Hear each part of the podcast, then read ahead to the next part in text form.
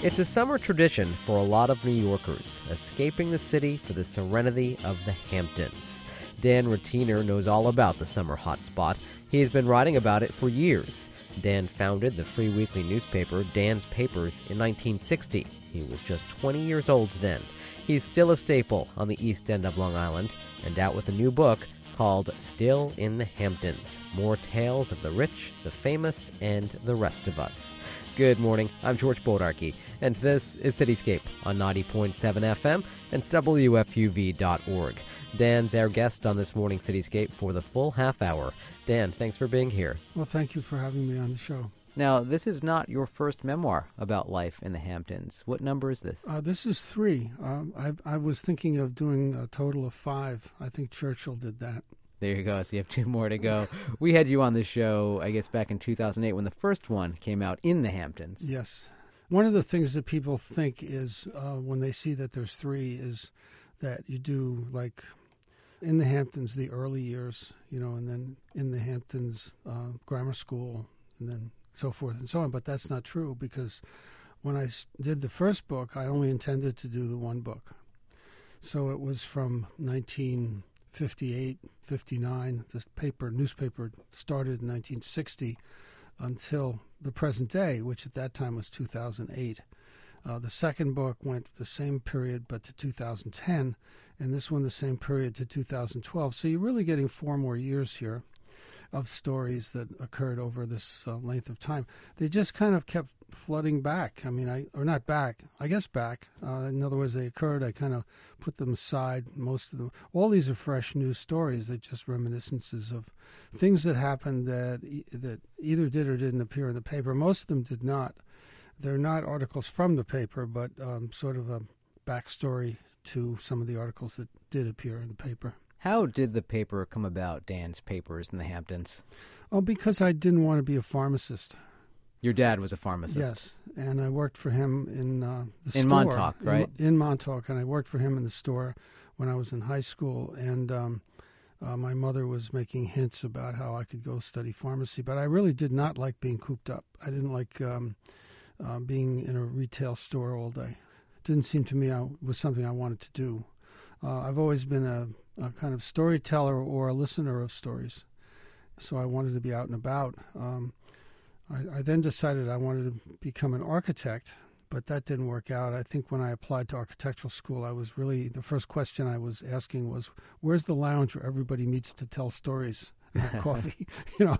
So I was just not destined to do anything but uh, this. what year was that that you started Dan's Papers? 1960. I was um, a junior in, in undergraduate uh, school. Did you ever imagine that it would last this long? It's still going. Uh, I did not. No, I, I had no idea uh, what was what was going to happen. I think, uh, I I think that um, I saw it as a way of um, being able to publish the stories I wanted to write without somebody rejecting them or saying, no, but we have to take this part out, you know, or something like that. You had complete editorial I had control. complete editorial control, and I really liked that feeling. Uh, so uh, I began to look, especially in, as an undergraduate, when I'd already st- I started the um, the paper between my sophomore and junior year in college, and um, at that point I was considering myself to be a very famous. Writer of uh, newspaper journals, and I was reading Addison and Steele. Um, uh, actually, Mark Twain did that. Um, Harry Golden down in North Carolina was doing that at that time. I, I, listened to a radio personality who was a great storyteller during that era also. Fell in love with this guy. Met him once, uh, Jean Shepherd. And uh, there are still people walking around today uh, at my advanced age that I meet all the time who were fans of his. So that's that's sort of how the roots of the paper got to happen. I also at that time uh, needed my father's blessing, I guess, and because uh, I, I do love my father and and um, did then, and um, uh, I felt he said, well. Uh, you know, if you can make at least as much as you're making working in the store, which at that point was minimum wage, you know, and do something else, I'm all for it. And so that I did some math before I went out to sell the advertising to the local merchants in Montauk and figured I could double it. Uh, what I was making that summer was, uh, I guess by today's standards, it's hard to describe, but I think the numbers then were like $800 for the summer. uh, which I suppose today might be uh, three, three or four thousand dollars. And uh, I figured I could uh, double that by doing the newspaper. It turned out to be much more, and uh, and I loved it. I loved doing it. Dan's Papers is a free publication, right? It was the first free paper that I know of, uh, and people have often said told me that they didn't know of anyone else that did one before I did. Uh, I just figured that, that, I could get a much more uh, larger readership uh, than any of the other papers in the area uh, very quickly, simply by putting it in stacks for free in the motels and restaurants. That's how it came about. Is it fair to say, Dan, that if someone says it happened in the Hamptons and you didn't know about it, then it probably never happened in the Hamptons? That's I, I think that's true even today. I just had, as I mentioned to you before we started, I had I, we had an editorial meeting today, and I was learning about all the new stuff. There's going to be a guy on Sunday who is going to run from Manhattan to Montauk, a 106 mile run, and a sort of super marathon. Wow. And I think that in, in some ways might be a really good way to get out to the country, you know, instead of in your car or on the train. Certainly quieter, you know, than a chopper. So we're we're going to approach it from that level, but also give him his due, you know. But this is the news of the day. Speaking of that, getting to the Hamptons, how much different is it getting to the Hamptons today than when you first went to the Hamptons when you were a kid? It's night and day. Uh, uh, when we came out, um, it was at least a four-hour drive, and um, a lot of it was over very narrow two-lane roads. You were born uh, in New York City, raised in New Jersey, right? Yes, I, I was. Um, but my uncles and aunts and my uh, family was all in and around New York, Brooklyn and Manhattan. So we were constantly having, you know, friends from there, and we would go to the city. So I consider myself, um, as I said at the time, a, a fellow who was attached to New York City with a small golden thread around my ankle, you know, wherever I am. I guess a lot of people are like that. So then, when did your family first start going out to the Hamptons? In '56, my dad um, bought the drugstore. He had been a salesman for a cosmetics company for many, many years, and he was at that time in his 40s and um, had a kind of midlife crisis and decided that he wanted to do something to help others. And we were living in New Jersey, uh, so when he began to think think what he might do, he came upon, of course, his license to be a pharmacist, which he had gotten in college and had never used. It was Brooklyn College of Pharmacy. So we had to find a place. He had to find a place for a pharmacy in New York, in uh, somewhere in New York State, and um, he found one in Montauk. So we moved out there in '56. I was 16 at the time. That was my introduction to the East End, and I was bowled over by it. I mean, there's no, I'd never been there before, and there's absolutely no comparison between um, the eastern end of Long Island and, as I have subsequently learned, uh, almost anywhere you go. It's very unique. What is the big draw for you? Why do you love it so much? I love um, mostly the nature. Uh, I don't mean the, you know, the particular species that are going bankrupt or anything like that, but uh, the fogs, the sunsets, the water, the beaches, uh, the birds, it, it, the the smell of the salt, um, the breezes, the, even the storms. It's just a beautiful place. Absolutely um, uh, chock full of water meeting land everywhere, and and it's also a very uh, unique place from a, a, a, vegetative point of view as well as an animal point of view. It's a very safe place. It seemed like a wonderful refuge uh, and um, a place where you could really find uh, peace. That's what I love about it. You were saying when you first went to the Hamptons, you didn't take the LIE. You didn't take the Hamptons Jitney. You got in your car, and uh, you came out uh, to the end of construction of what was about to be the LIE, uh, which at that time was about as far as Great Neck, a little before Little Neck, I would say. A Horace Harding Parkway was being torn up. And then you would be on the uh, Robert and Moses's Northern State Parkway, and that would take you out as far as Smithtown, a little before it, where um, it ended. And um, from there, it was simply a matter of uh, back roads. You, Dan, once drew your own map of Long Island's yes, East End. I did. And you created road names, made them up. I did. How did that come about? Well, there weren't enough of them. What was what I discovered was that there were uh, on some of the maps. I, I just cribbed the maps. I mean, obviously the the um, the roads were where they were, and whatever, however you were going to draw it, you weren't going to go out there and measure them or anything. You were going to get a, somebody else's map. Well, I got three other maps, and uh, so I drew from that.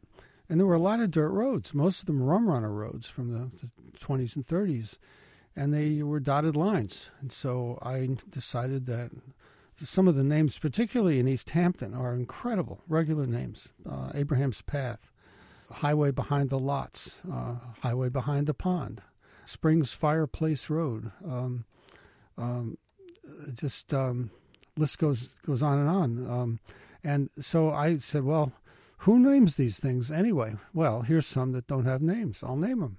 So I did. And um, uh, most of them, when they got developed, uh, they even though I had been coming out with this map annually in a printing of twenty thousand, we would give them away like gas station road maps, and we had um, little advertisements all around the borders of them. Uh, I don't think they they made a big dent, you know, in mapdom, you know. And then one day uh, I discovered that uh, one of the roads I named uh, was now an official name, and it was on the Hagstroms. I thought that was great. What was the name of that road? Uh, well, it had been called Blank Lane, and um, it came to be called um, the name I gave it, which was the Werewolf Path. And uh, the other ones, some of them were uh, like Lois Lane, uh, Jeep's Folly, Uncle Ed's Romp. I thought, I mean, this one was probably one of the last ones that I did. Werewolf Path. It's stuck it's stuck and uh, it's there now. And I think there probably is a legend about how the name got to be that. I'm sure. I'm sure people have made up many different explanations. I am sure. The Hamptons today are synonymous for a lot of people with the rich and famous. Was that always the case? No, it was synonymous as a rich man's. Uh, not, uh, well, it was synonymous as a celebrity and rich man's hideaway. Uh, and by that I mean it was uh, an area that was kind of bustling, if you want to call it that, with uh, tourism, some tourism, but mostly farmers and baymen and fishermen and sport fishermen, and was that kind of place. And then there were in each town, each of the different towns, there were uh, very well-known people who didn't want to be bothered with uh, celebrity bothering them a lot, and so they were out there to probably work. We thought, and they were. Uh, uh, Edward Albee, who wrote the introduction to my first book, uh, moved out there about the same time that I did. Uh, Billy Joel moved out there, um, and and we just kind of left them alone uh, because we knew they just wanted to be left alone, so we didn't do anything about it. Um, there came a time I, I actually kind of, and I'm probably the man to do this, identified the kind of defining moment when the whole uh, genre shifted and, uh, and and what I said at the time was that the celebrity gas has moved in over the Hamptons, so that when you saw a celebrity before that, you went, Shh, let's not look at him so he can think, you know, he, we don't want to make him feel self conscious because uh-huh. we're proud that he's here and we hope to be able to have him stay because nobody bothers him, to, oh my God, look who's there, you know, and and then some of them, you know, like Alec Baldwin will. Mm-hmm kind of shove somebody to keep that when it gets out of hand, and others are happy to have that, and they um, they want their name in lights. And there was kind of a moment when that transformation shifted. It happened in 1975. Actually, it was a long time ago, but it took a long time to develop. But uh, at that time was when the movie Jaws was made. And uh, there's a whole interesting story about that. You know, it was, uh, I think, uh, the second or third film made by Steven Spielberg. And um, uh, people expected a great deal from him, and they sure got it in that in that movie. That movie was made from a book uh, written by Peter Benchley, which was about a, a little Little Hampton Harbor. I mean, the whole conceit of the book was that the local authorities wanted to keep it hush hush that there was a man eating shark out there eating mm-hmm. people because it might scare the tourists away. And uh, when you went to see that movie, uh, which kept to that theme, you were like, how long is he going to keep from telling anybody? you know, it's kind of the whole conceit of the movie. And, you know, and some other swimmers just pull down under, you know, screaming. And um, they were originally going to make it in the Hamptons.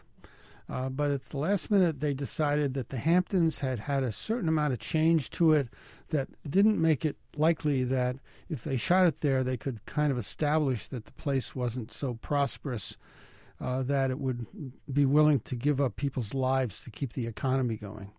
So they moved it to Martha's Vineyard, which I guess at that time did have that quality to it. And we were very disappointed because it, it it was at that time that we felt this is a movie crew coming out here and they're going to bring in a lot of money. You know, they're going to make this thing. They're going to need lunch. They're going to mm-hmm. need hotels. So we were pretty disappointed about that. But the star of that movie lived in the Hamptons, well, though, that's right? When, see, that's when that happened. What happened was. Um, they had the big premiere of the movie at the East Hampton Theater. It was the world premiere of it, which we'd never had before. And um, it's the first time I remember I was standing across the street looking at the, front of the movie theater. There's a red carpet coming out from it. There's uh, photographers and reporters on both sides of the red carpet. There's limousines pulling up, people getting out, flashbulbs going off, and I thought, what the hell is going? We, this is you know this is crazy. This is obnoxious, and and um, so that's how it was held. And subsequently, uh, for whatever their motives were, uh, Steven Spielberg uh, be- moved here at that time and uh, has never left. And um, he became the draw for other for actors, for other directors, for other producers, uh, for other people in the movie business, agents, and so forth. And then that expanded into a whole celebrity East, you know, Hollywood East, and that's uh, a, a huge thing that's there today, in addition to a wealthy enclave. Right. Well, the guy who been... played the police captain in Jaws also lived there, and you have an article in your book about his wife. Yeah. Um, Roy Scheider uh, was a wonderful man. I, I, I have to say that many of the people that I've come to meet uh, who are well known and they're very uh, they're they're very nice people. They, I, I think it's it's something you have to do or be in order for people to be attracted to surround them. That, that they give off that feeling of uh, fuzziness and likability, and um, uh, Roy Scheider. I never did get to know uh, Steven Spielberg. Uh, he's kept very uh, private. Roy Scheider, however, um, I became very good friends with because I umpired the artist writers game for the last 30 years, and for 20 years of those years, he was the pitcher for um, for the artists, and I stood directly behind him every uh, every ball game, calling balls and strikes. I was the umpire. So we got to talk. I, we became friends. I remember him coming to our house for dinner. My son, who is now fully grown, was asking him how how did they get the shark and where was it made. He was about seven at the time. In your book, the story that revolves around Roy Scheider's wife revolves around a neon sign in Sag Harbor, one that she didn't want anyone to mess with. Well, the story is rather dramatic. The fact that a town, which is an old whaling town, which was in its heyday in the early part of the 18th, uh, 19th century, um, would want would fall in love with a giant neon sign that had two words, "sag" and "harbor." These letters were, I think, six feet tall, neon on all day, all night, in the center of town on Main Street, built, put there, I believe, in the 1930s, is a remarkable thing. I suppose even though everyone was is is still interested in preservation and accurate history, this became accurate history, even though it's a neon sign. She came out, as I said, it's on Main Street. She came out from the yoga class directly across the street from the sign to see that there was a workman on a ladder removing. He'd already removed three or four of the letters. I think he had moved the uh, BOR or the, at the end because he was starting low and was going to work his way up. And um, she said, "You can't do that," and he said, "I can too. It's owned by the movie guy and the, who owns the theater, and he's ordered these other little plastic signs to be put up in their place because this is a very old sign." And she went from store to store, rousing people out, sort of like Paul Revere might, getting everyone out onto the street, confronting this guy. The, the traffic was having a tough time getting through, saying, "You can't do it. We're not going to let you do it." And they so intimidated him that he eventually um, uh, put the plastic letters back in the back of his truck and drove away, leaving the pieces of all these giant, the giant pieces of the neon sign down on the street. uh, for further instructions on how to deal with an angry mob. And so they basically uh, they found somebody had a truck who could get it over there. There was a guy from the historic museum who said he could he could store the letters in the, the basement for a while, and they managed to uh, ultimately. uh, They held a fundraiser. I had a long talk with the owner of the theater, and I said, "This is going to be a good way for you to get brand new letters on your store if you'll only go along with it instead of saying you've been you've been robbed, you know, of, of these things that were belong to you because they did." and uh, there's going to be a fundraiser. They're going to raise a lot of money, and they're going to they're going to um, uh, uh, make exact replicas of these letters and uh, neon signs. and going to put them on your building. So you know, be there, smile, and have a good time, and that's what's going to happen. And it did. It's a wonderful story, and it's one of the, the pieces in uh, uh, still in the Hamptons, which, by the way, is just uh, going is just now out, and you can buy it in bookstores. That sign still shining bright Oh, in it's Sag certainly fine. All new letters. In the book, you tell the story of a runaway Coast Guard station in the Atlantic Ocean. Talk about high drama on the seas, huh? Yeah, uh, well, there used to be a Coast Guard, Guard station halfway between Amagansett and Montauk. That's a uh, uh, a distance of 12 miles, and it was a very desolate area of sand dunes. And I guess it was a good place for a Coast Guard station back in the days when um, uh, you had um, ships coming ashore as shipwrecks and so forth. But by this time, this is a three-story white building, shingle, uh, clapboard building and they wanted to take it out and put it in Montauk on Star Island, which is a small island in the middle of Lake Montauk, a causeway to get out to it. And they had bought the Coast Guard had bought land there, and they wanted to get it um, to somehow get it down the Montauk Highway out to Montauk, tow it because buildings get towed all the time out there. And a guy with a fishing boat who owned a marina had just come back um, uh, from the mill. He'd been in the military in the Navy, and um, he um, he said, "I have another way. I think I can get that thing out here." And he he bid that he bid to do it, which was going to cost about half as much as them taking a regular towing company from um, from the land that would take it on wheels and bring it, and they'd have to take down a lot of wires and so forth. And he said, "Well, uh, where that Coast Guard uh, station currently is, is a very narrow strip of uh, peninsula of land." And on the ocean side, which is where it was, you could tow it across the peninsula about 200 yards to be on the bay. We could put a barge there, put it on the barge, and then I could tow it in my fishing boat out to Montauk. And he, he did that, and he had never towed anything like that before. And uh, he he got it uh, uh, well out into um, into uh, uh, the bay, um, Peconic Bay. He was coming along the coastline of um, Montauk and heading toward the jetties that lead into Lake Montauk, and a wind came up. And he noticed that on the he was on the on his boat with his mate, and they noticed that the uh, line had gone slack on the uh, tow, and so they opened the engine up to make it go a little faster, and then what do you know? It's uh, picking up speed again, so they go a little faster. Finally, they've got the engine. There's uh, smokes coming out of the engine. It's going as absolutely as hard as it can to catch up.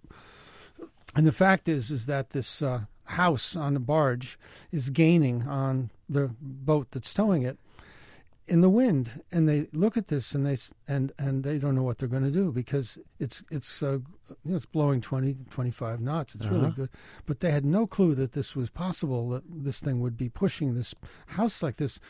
So it appeared to them that, and soon they did the sort of mathematics in their heads, like most men are able to do, and seeing the jetties up ahead and seeing the house coming up on them, and they realized this.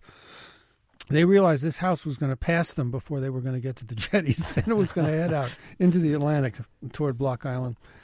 And and I guess in that moment, um, Carl Darenberg, the uh, this uh, marina owner, got a got this idea, and he said to his mate, "Just stay with the boat, let it pull up alongside. You captain it after that. I'm going to jump on there and I'll deal with this." And so the mate said, "What are you going to do?" And he said, "Just do it." So he did, and they the the house came and the barge came up alongside, and Carl jumped onto the barge and. He went into the uh, Coast Guard station and he opened up all the windows on all three floors and that saved it from going out to sea because the wind Wow. would come in one window, go through the house, come out the other. It was like taking the sails down, only in a kind of more complex way. So then they were able to um, uh, get it to the jetty in time with it still behind them, so they could control it. And there's a picture of it in the uh, being being hauled uh, in the in the book. It's a great picture. Although uh, by that time, when they, I, I- guess it was uh, the wind had settled down, or at least it looks like they weren't. They were pretty relaxed by that moment. But someone photographed it coming through the jetties into the harbor. There are so many great stories in this book, and I wish we had more time to get to more of them. But before we let you go, I want you to share the story that you tell in the book about Colin Powell, the former Secretary of State, because you show a side of him that most of us have never seen before. Well, I got a call from someone who told me, he said, You know, we all know who Colin Powell is, and I just saw him in a potato field in Sagaponack driving a tank. And he had his head out of the, the metal top. He was enjoying the coming up and down over the fields. He said, I said, a tank? And he said, not a current tank, like a World War One tank. And I said, an antique tank. He, I said, where in the hell would he get something like that? And he said, I have no idea. I'm just telling you what I saw. I'm absolutely certain that's what I saw. So we looked into it, and we found that indeed he had was doing that, and he had um, he didn't want anybody to know about it. Was what we were told, and um, he was staying at uh, Ronald Lauder's house, which is uh, on Wainscott Main Street, as a guest, and he had this uh, old but still operational World War One tank come sent down on a flatbed truck from one of the uh, army depots up in Westchester somewhere, so that he could ride around in the fields with it and have a good time, and that's what he was doing. At the time, um, I respected the fact that if he didn't want that in the paper, I mean, he was a dignified Secretary of State, was considered as a possible person to run for president. And, uh, and I thought, well, you know, well, let's leave that story alone. But here it is, you know, 15 years later, 20 years later. And I thought, oh, we'll put that in, in the book. But there was another part of that, uh, and that is that later that summer, uh, I, we had had con- a series of concerts, one a year, out at uh, Deep Hollow Ranch in Montauk, out toward the lighthouse in a field where they, they'd have hay bales down. They built a huge sound stage, and we'd have um, rock um, stars on stage who live out there. Um, Paul Simon was one who performed there. Uh, Ray Charles performed out there, but he's not. He was not from the East End. But oh, there were about six or seven of them, and one of those concerts was Jimmy Buffett. And you went out there; it was always held around dusk, and, and you'd sit out there on these hay bales, and it just the, the the feeling was so wonderful. Everyone was having a wonderful time, and it was at this uh, Jimmy Buffett concert, and um, we were in a, a, kind of VIP section, and in the next part of they were separated by ropes. It was all in a field, and um, in the next section, in the middle of um, fruitcakes or you know Margaritaville or whatever, he's thumping away. The volume is way up. I look over, and I see there is Colin Powell standing up, pumping his fist with a with a with a cardboard parrot on his head, and I thought what a guy, you know. I just thought, who knew? And uh, it was about two weeks after that that he went to the United Nations, and I saw him there with his PowerPoint presentation of where, you know, all the bad stuff was in Iraq. And I thought, I don't know, I know something about him that nobody else knows. So I thought I'd put it in the book. The Colin Powell story and many, many, many other stories about life in the Hamptons and still in the Hamptons. More tales of the rich, the famous, and the rest of us. Dan, thank you so much for coming in. Thanks for having me. I enjoyed it. Dan Rattiner is an award winning writer and the editor and publisher of Dan's Papers, the Hamptons' free weekly newspaper. His new book is called Still in the Hamptons More Tales of the Rich, the Famous, and the Rest of Us. And that's it for this week's Cityscape. Do you have a Hamptons story you want to share? Let us know about it on our Facebook page. We're listed as WFUV's Cityscape. I'm George Bodarky. My thanks to producer Julie Clark. Have a great weekend.